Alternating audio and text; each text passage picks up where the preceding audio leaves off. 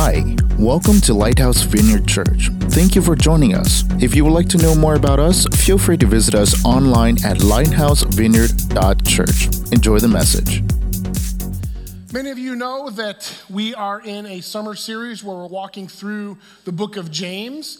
Uh, there are some life hacks that we're taking out of that book. And so our series titled is Life Hacks Practical Advice from the book of James.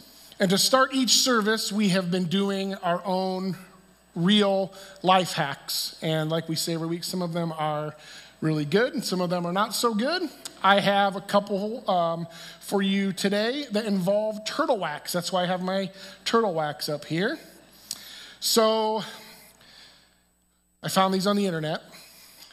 The first one is if I read if you take turtle wax and on your bathroom mirror, if you wax your mirror and you just put the wax on and you wax off like um, the Karate Kid. No, if you wax on and the wax off like you're doing your car, what will happen is when you then take a shower and it gets steamy in the bathroom, it will not fog up your window or your, your mirror. And so I thought, okay, wow. So I tried it. We have a medicine cabinet and it's got like three sections, you know, of, of mirrors. So I tried it on just one. Put the wax on, just like my car, let it sit there for a while waxed it off. And then later on, my wife took a shower and it did not work. it did not work. The mirror was still, the, the one mirror, the section that I did was just as foggy as the other three sections. So I thought everything on the internet was true, but I guess not. So there's another life hack that involves turtle wax that I read about. This one I don't know. I have not tried yet because it involves a snow shovel. You know, around here we get a lot of that lake effect, and it's like that thick shoveling snow. And when you when you go and it sticks to your shovel, oh, it drives me nuts. Well, the internet tells me that if I put turtle wax on my shovel, I wax on and wipe it off, that the snow will not stick to my shovel. So we're going to pretend that that one works. We're going to pretend it doesn't work either. Hey, turtle wax for sale, turtle wax. Anybody turtle wax for sale? Uh, now I actually have to wax my car, I guess. Let's leave it there. Tony says it doesn't work, so apparently that one doesn't work either. This whole internet thing. Okay, I do have one bonus one for you. It does not involve turtle wax. This one's tr- proven. We did this one. So last summer we went to um, Colorado, and on the way back, you know, you drive through Nebraska and Iowa and Illinois, and all the you get all the bugs on your car. And we washed it, and the bugs weren't coming off. Even with little elbow grease in my brush, they weren't coming off. Well, Lori's uncle told us you take a dryer sheet, you get it wet, and you basically just like you're washing your car, you just wash it.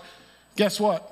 The bugs came off. That worked. So it gets, you know, you wring it out a little bit, it gets foamy, but that really did work. So if you have bugs on your car, you can't get them off, get a dryer sheet wet, you just wash it like normal. And then I wash the car after it. There's probably some kind of something bad for your car in there. That's why they come off. But hey, our paint still is on there, so but that does work. So so there's a, a life hack that does work.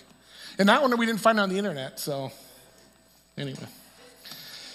So Okay, so there's life hacks that don't work. Here's some life hacks that do work. Today I'm going to be speaking to you from um, the first part of James chapter 5. That's where we are. Um, I'll be in verses 1 through 6. The title of my message today is Life Hacks Doing Right with Our Riches.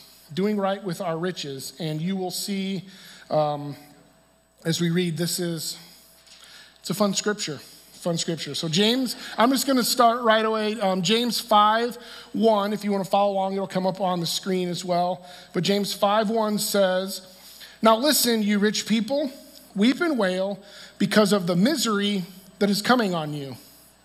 So, I'm going to stop there and we're going to talk about that. So, God, tell us how you really feel. It says, Now listen, you rich people, weep and wail because of the misery that is coming on you. I've read this scripture before, and when I read it, even to begin this, my, my gut was this Well, I'm not rich. You rich people. Well, that doesn't include me, right? I think of rich people, I think of like in the United, we always say that 1%, right? That you rich people weep and wail. But then as I start digging, I'm like, no, I think God might be talking to me in this one. So I want to take a second and just talk about, I want to define that, what rich is, especially to the people in this room, the people that are, that are watching um, here in the United States. I looked up some stats, and it was the average annual income from different countries around the world. And the way they got these stats were they took I don't know if it's the GDP, the gross domestic product or whatever, but basically, like all the income that the United States, they take in the incomes, and then they divide that number by the, the uh, population. So this includes children that really aren't working, but if you took all that money in and everybody got the same share, we would have an annual income of $65,000. Again, that doesn't mean everybody makes that. Some people make more, but if we just average that out. But all these stats are figured the same way. So when we look at different countries, we'll get, a, we'll get an idea here. So the United States, average income 65,000. In Canada, it's 46,000, so $19,000 less, just our neighbors to the north. Uh, neighbors to the south in Mexico, it's $9,500. That's annual income a year that they would make in a year. So I was looking through the list. It didn't even have all the countries. There were 77 listed. The very um, lowest one listed was the Democratic Republic of Congo. There's Congo, and then there's this Democratic Republic of Congo. I didn't know that. Um, but their average annual income is $520 per year. Why do I bring this up? Because I, I want us to understand that we within the United States, especially the people in this room in northern Indiana, we are a pretty blessed society. We would be considered rich. When God says, Now listen, you rich people, He's talking to us, He's talking to all of us. I know there are some people that are richer than other people, but He is talking to us.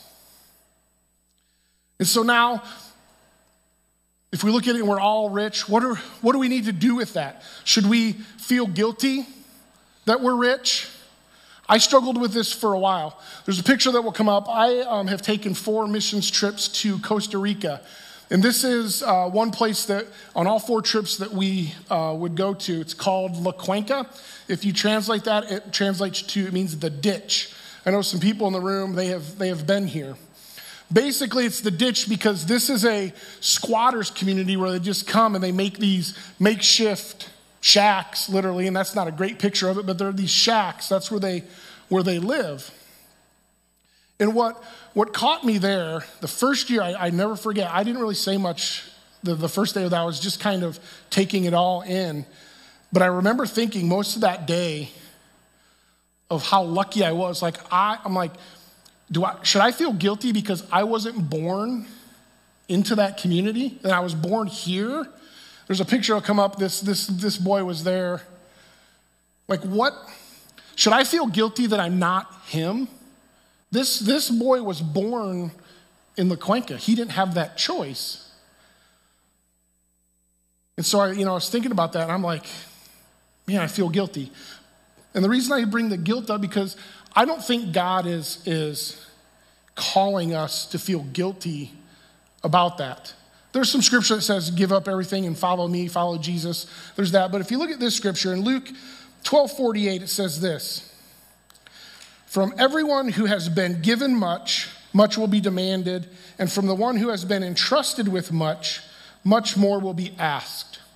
So instead of feeling guilty of like, man, I feel guilty that I'm born into the United States with, with all that I have and I've been blessed with this, the scripture tells for everyone that has been given much, God is going to give some of us more than others. And it's not about feeling guilty about having more, it's more about what are we going to do with what we have. Okay, what are we going to do? And that's what this message today is going to be about. It's not to make you feel guilty because we have all this richness. And when I say richness, I'm talking about money, obviously, but I'm also talking about um, we're rich with time, we're rich with resources, right? So, I mean, you look down here, if you just stand out here and you see some of the cars that drive by, we're rich with those. Um, time and my job, you know, I work here, I get vacation days. That, that is part of my richness, that's part of my wealth. So, so, so yeah, it's money, but it's bigger than that as well. Okay, but, but God has blessed me with that. but he also now demands that I do something about it. And that's what this message is about. In my Bible, it says um, the, the topic of these six verses is warning to rich oppressors. So it's saying, hey, you, even though you're rich, that's great, but don't oppress people with it. What are you going to do with it? And so that's life hack number one. It's just kind of an introduction to what I'm really going to talk about today. But the life hack number one is to heed God's warning. It's a warning. It's not a guilt trip. It's not saying, hey, be guilty because you're rich. Be, be, he's saying, I'm warning you, do these things with your riches. If you don't do these things with your riches, some bad things can happen. You'll see he doesn't pull, hold any punches. He doesn't pull any punches with, with the scripture. So life hack number one is, is heed God's warning. And again, it's what we do with our riches. Uh, Dave Ramsey, I, am a big fan of Dave Ramsey, and I just took Financial Peace University. One of the things that, that he says is if we live like nobody else now, it's so we can live and give like nobody else in, in the future. And so that's what it is. It's we have a certain lifestyle that we live. We also have a responsibility to give. And when I say we, we as a as an individual, we as a church, a Lighthouse Vineyard Church, have a responsibility. We as a Big C, everybody church, we have a responsibility to give like nobody else. So, life hack number one heed God's warning. Heed, God warn, heed God's warning. Verses two and three from James 5 says, Your wealth has rotted, and moths have eaten your clothes. Your gold and silver are corroded their corrosion will testify you or to testify against you and eat your flesh like fire. You have hoarded wealth in the last days.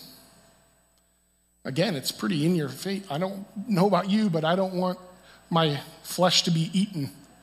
Okay, I don't want it to be eaten. But God says, your wealth, your money, it's gonna be, it's gonna corrode. It's going to corrode. Let's look at, let's look at wealth and money. There, there's kind of two parts to this. There is an, an actual earthly part, the United States. What does money do? We're going to look at that. And then, and then what does it mean, like eternally, that same thing? So let's look at this way. Money for us is a generally upward trend. Money trends upward.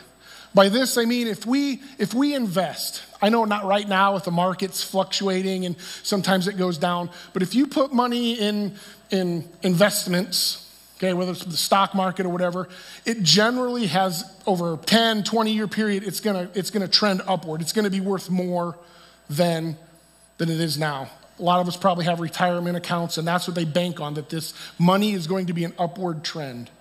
Property, if you buy a house or property, same thing. That's, that's a wealth thing. It's going to be a generally upward trend. That's in our eyes. That's in society's eyes, right? My house in 20 years, just through inflation things, will be worth more than it is now. Because we because money on earth is a general, gen, generally upwardly, how do I say that? It's upward, it goes up. It makes you make more. But eternally, it doesn't work that way. The way God sees money, money is a downward trend. It's the opposite, right? If the scripture says, Your wealth has rotted and moths have eaten your clothes, your gold and silver are corroded. So, in God's eyes, if we take all this money and you take it and you just keep, keep trying to make more and make more and make more because on earth it's an upward trend, God's saying, No, it's going to corrode. In my eyes, your wealth is a downward trend. Your money is going to be worth less to you in 20 years in God's eyes. It's hard for us to think that because we do. We just think of this upward trend. So, what do we do? Does that mean oh, God doesn't want us to have money? No, what God's saying is don't put your investments into money and wealth, put them into me, put them into heavenly things. Look at this scripture from Matthew 6. Matthew 6 20 says, But store up for yourselves treasures in heaven where moths and vermin do not destroy and where thieves do not break in and steal. People and things can get to our money on earth. So if we, if we invest in just that money and we don't give back, that's what will happen. It corrodes. But when we invest into heavenly things, when we listen for what God wants us to do, we listen for ways that God wants us to give back, we are storing up treasures in heaven. And those treasures in heaven, they are worth way more than whatever your savings account says here on earth. And they, and they, they will not go down. God will not forget them. They, they will grow. You will grow with heavenly rewards. I do think there's some value of uh, on earth here for us too as we as we invest into heavenly things. Look at this verse, 1 Timothy 6, 17. Command those who are rich in this present world, that's us, not to be arrogant nor put their hope in wealth. So don't put your hope in wealth. Don't put your hope in money because it's so uncertain. Um, but put their hope in God, who richly provides every, us with everything for our enjoyment. And I highlighted the word enjoyment. When we put our hope in God, when we do things that God wants us to do, we will find joy in that. Here in a second, there are some photos that are going to come up. This has been about a year ago, I believe. Um, our church did an outreach where um, people went out and they put together beds, and uh, we bought um, sheets and blankets and things for, for people in our community that were what God would call the oppressed, people in need. They didn't have beds. There were some, some people, mostly kids, were sleeping on the couch or they were sleeping on the floor. So uh, we, did, we had an outreach where we went out and, and basically put together beds and, and all this. And there's some pictures that come up, and I want, I want you, there's something common with all of these photos, with all these pictures, I want you to see. So here come the pictures. Just see what, what's, in, what's common with all of these.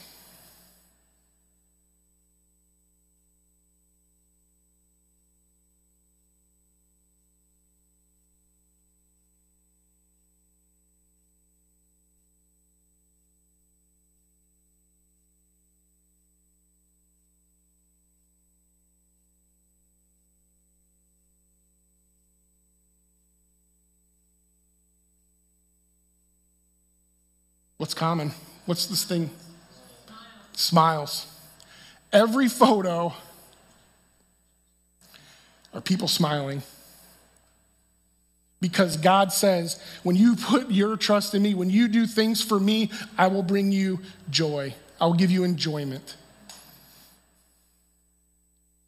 I went through the, the, the list of those. I, there was, there's more pictures I can show you where they're smiling. And I know people smile for pictures. But the only photos in that entire group that they took that I went through, the only pictures that I did not see people smiling were the pictures where I couldn't see their faces. Even the picture, there's one of Tony and a little girl where they're actually they're working, putting the bed together, and they have smiles on their face. Because that's a promise from God that when we put our wealth, and again, that's time and money and energy into godly things, to helping the oppressed, the people that need it, when we put our time and energy into that, He will bring us joy. Because He promises that in that uh, verse in, in 1 Timothy. That's encouraging to me. Life hack number two, you can write this in if you want. Heavenly mutual funds outperform earthly mutual funds. We put, when we invest, I say put, when we invest our time and our money and our resources towards heavenly things, they will always, always, always outperform if we put the money in bank.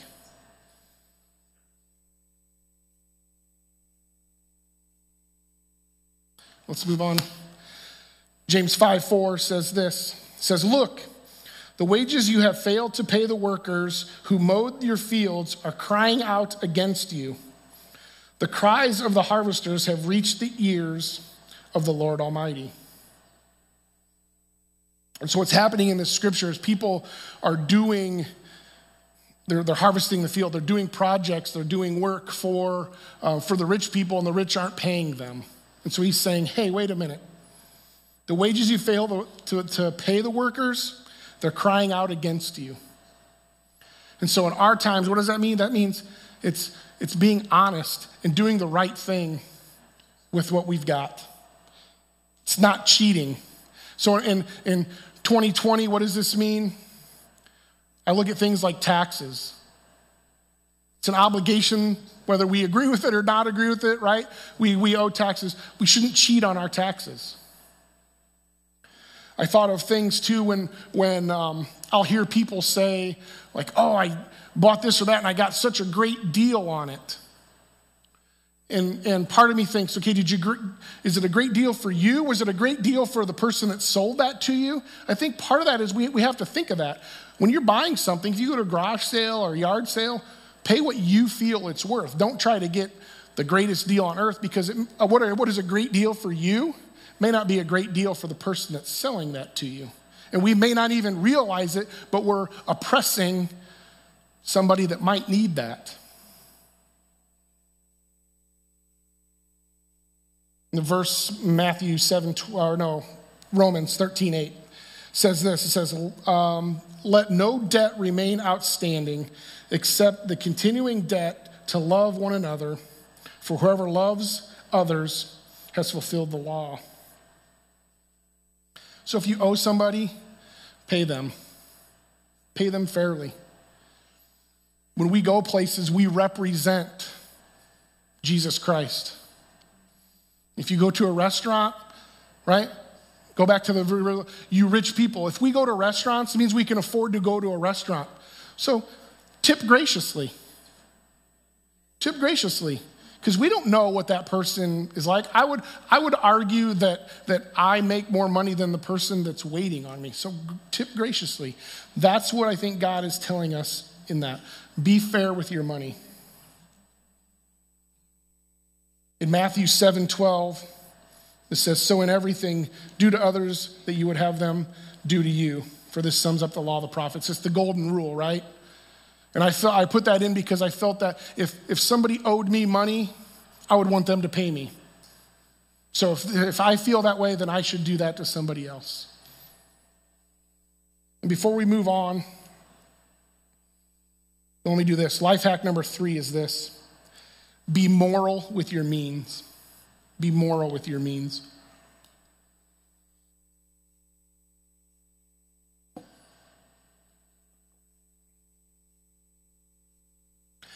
I have a little side with this as well. The second sentence of James 4 says this it says, The cries of the harvesters have reached the ears of the Lord Almighty. Remember, the harvesters, that's the oppressed. So the cries of the oppressed have reached the ears of the Lord Almighty. The human race, we are a lot better people if we take care of things before the cries of the oppressed get to the Lord. Does that make sense? We need to do things because we do them. As a church, big church, as a church, lighthouse church, as us individual, we need to do things before the cries get to the Lord. There are people that are oppressed, there are people that are in need. Let's take care of them. Let's take care of them. The last two verses, five and six, says, You have lived on earth in luxury and self indulgence. You have fattened yourself in the day of slaughter. You have condemned and murdered the innocent one who was not opposing you. This verse really hit me when I was putting this message together. And it was that last part says, You have condemned and murdered the innocent one who was not opposing you. So there's an innocent one, there's somebody in need. I was thinking of like homeless or um, panhandle people that stand on the street corners and beg, right? We call them beggars sometimes. They're begging for money. Because in my mind, I judge that. I judge that. There's been, you know, around in our area in South Bend and Elkhart area, there have been people that panhandle that Others say, well, they don't need it, right? I've seen pictures of, of or videos of somebody that panhandles and then they go around and they get into their like luxurious car and they drive away. And so that thought comes into my mind. Last weekend, my wife and I were able to go um, away for our anniversary and we went to Indianapolis. We went downtown and there were, there were homeless people like laying on the streets there. And in my mind, right? In my mind, I'm judging that. I'm like, you know what? That's a real homeless person. I'm not thinking of these panhandlers, right? But what am I doing? I'm oppressing. I'm being the one that's, that's being judgmental when I should just give. If I give to somebody that really doesn't need it, that's, that's on them. That's not on me. That's between them and God. I should just give. I don't know their situation, right?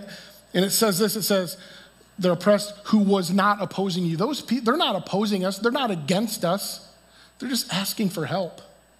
We shouldn't be the ones that judge who needs help. We should just help. Right? If we think one bad apple ruins a whole bunch, that's, that's sometimes how I feel about it. If I think about those panhandlers, those beggars that are on the street, oh, they don't really need it, so I don't give to any beggar or any panhandler because that one person, I might think they don't need it. One apple ruins the whole bunch. But you know, in all actuality, if one apple ruins the whole bunch, guess what? There's still a whole bunch. There is still a whole bunch. And that's not our job to judge who needs it, it's just our job to give. There's four scriptures. I was gonna, you go through and I was looking up scripture for this, and there's all kinds of things. I could have put a hundred of these, well, maybe not a hundred. I could have put a lot more scriptures, but I wanted to share these four scriptures with you. Three of them are from Proverbs. Proverbs 19, 17 says, Whoever is kind to the poor lends to the Lord, and he will reward them for what they have done. That's just like the, when we lend to the, when we build beds for the poor, he will repay us with joy. Proverbs 14:31 says whoever oppresses the poor shows contempt for their maker, but whoever is kind to the needy honors God. Proverbs 22 9. The generous will themselves be blessed, for they share their food with the poor. Then the last one is from Deuteronomy. Deuteronomy 15 11 says, there will always be poor people in the land. I'm going to read that again. There will always be poor people in the land. Therefore, I, God, I command you to be open handed toward your fellow Israelites who are poor and needy in your land. Guys, we live in a very blessed society. We are a very blessed people. There will always be poor in the land. It's our obligation to give, not to oppress them, to give. And so, your last life hack is this give graciously. Give graciously. There are many opportunities for us to give. You can give individually. Now, sometimes people don't feel comfortable giving to somebody that's panhandling on the street. That's fine. Do some research. There are all kinds of organizations out there that are designed to help the needy. So give to them. I know um, Pastor Clint's daughter Anna is she's actually in California now in Los Angeles, and she works for a nonprofit that um, is for the homeless. They have a really bad, Los Angeles has a really bad homeless situation the last few years. So give to organizations like that that are, that, that are there to help lend a hand because there will always be poor in our society, right around us, in our country, in our world. It's our obligation as the church, as individual members of the church, to give graciously. Rose is going to come up and she's going to close us with a time of prayer.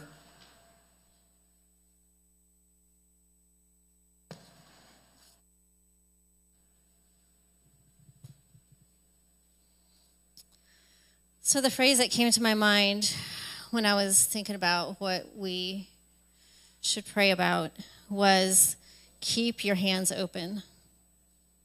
That's what I kept hearing from the Lord is keep your hands open. Nelson, will you put up Deuteronomy 15:11 again?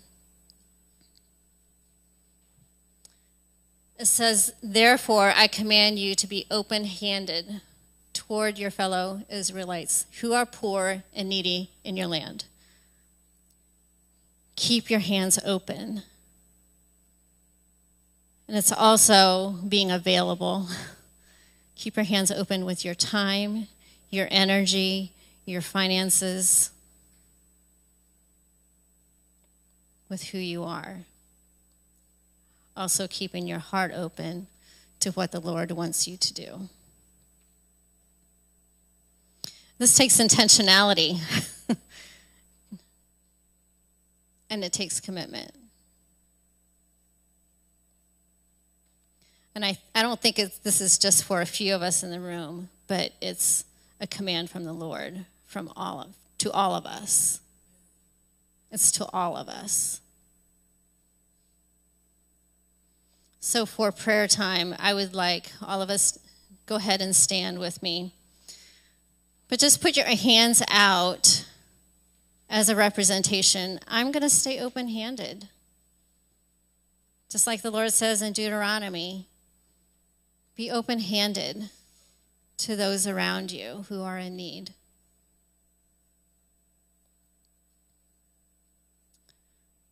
So, Lord Jesus, we thank you that you know what is best for us. And sometimes what is best for us is not to keep things to ourselves, but it's to be available, it's to be kind, it's to be generous, and it's to be giving to those around us. It's to be selfless. Lord, would you help us to be selfless and to consider and to think about those around us?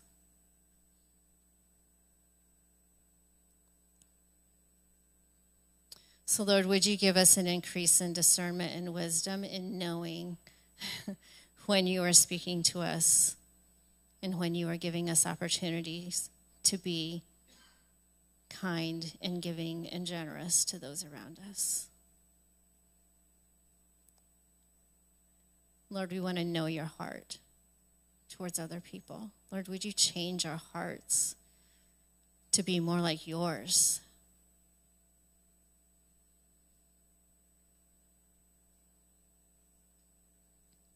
Lord, we thank you that you know what is best for us. So, Lord, I pray that you would bless everyone in this room. Would you bless their hands? Would you bless their hearts, Lord? With opportunities to give and to be generous. Because, Lord, it's a blessing and it's a privilege and it's an honor to give it's a privilege, Lord. So, Lord, would you give us opportunities to give of our time and our energy and our money and our abilities? Lord, I thank you for speaking to us and for being with us. So, Lord, would you bless each person in this room and those watching online as well? I pray that we would all have a good week. Lord, that we would see your activity in our lives, and Lord, that we would experience you this week. We thank you, Lord. In Jesus' name, amen. Well, that's it for today's message. We hope we helped you know God more intimately. If you feel our ministry is helping you spiritually, feel free to find out more about us at lighthousevineyard.church. Thank you for being part of our family, and we will see you next time.